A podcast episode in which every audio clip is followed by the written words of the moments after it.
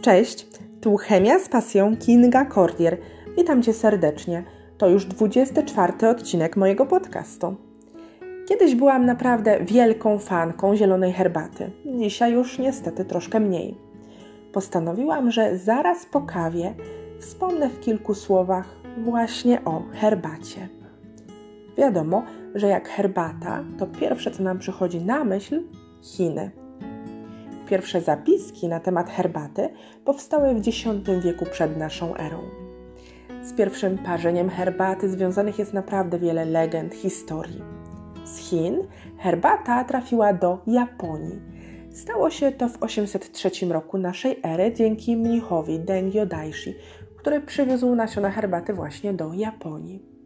Z kolei do Polski herbata trafiła najprawdopodobniej z Francji w 1664 roku, a pierwszą filiżankę herbaty w Polsce wypiła najprawdopodobniej żona Jana II Kazimierza. Jakie znamy herbaty? Najpopularniejsza oczywiście herbata czarna, którą zalewamy wrzątkiem. Kolejno herbata zielona, biała, żółta, puerch i ulung. Światowej produkcji największy udział ma herbata czarna, ponad 75%, a zaraz za nią jest herbata zielona, około 20%. Co zawiera herbata? Świeże listki herbaty zawierają około 36% polifenoli, z czego 80% stanowią katechiny.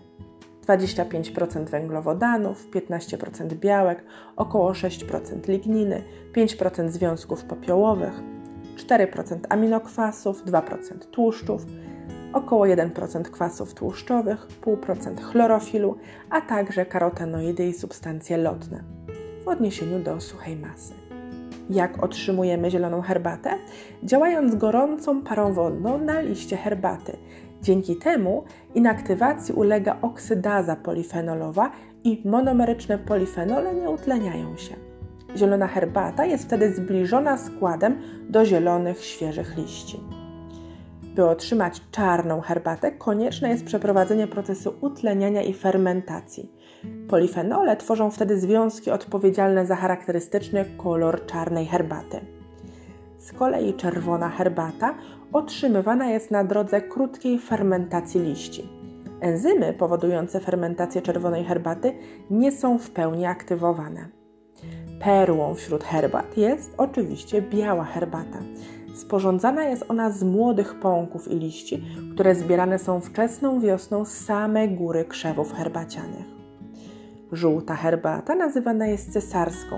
W dawnych czasach była do tego stopnia niezwykła, że pić mógł ją jedynie cesarz. Jej produkcja jest podobna do produkcji herbaty zielonej, jednakże poddawana ona jest fermentacji nieenzymatycznej. Jest to proces podobny nieco do kiszenia. Każda herbata posiada właściwości antyoksydacyjne, jedna mniejsza, druga większa. Właściwość antyoksydacyjna wynika z obecności w naparze związków polifenolowych. Silne właściwości antyoksydacyjne posiadają katechiny, które w swej podstawowej strukturze mają 3,5,7,3', 4' polifenol. Jeśli istnieje w cząsteczce minimum 5 grup hydroksylowych, możemy mówić o jej właściwościach antyoksydacyjnych. Należy też wspomnieć o korzystnym działaniu herbat na nasz organizm. W wielu badaniach wykazywano wpływ polifenoli herbat na hamowanie procesów nowotworowych.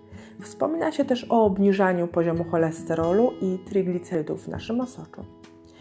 Obecna w herbacie mieszanina składników polifenolowych wspomaga leczenie chorób infekcyjnych.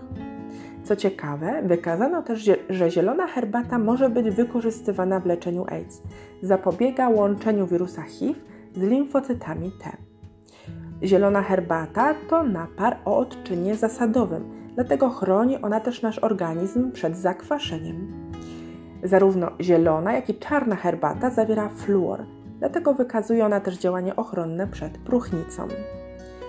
Wiele z nas dla porannego pobudzenia pije kawę, ale herbata również wykazuje działanie pobudzające. Dlaczego? Ona również zawiera kofeinę.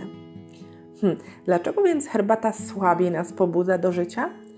Kofeina z kawy wchłaniana jest w żołądku, natomiast kofeina z herbaty dopiero w jelitach, co sprawia, że później trafia ona też do krwiobiegu.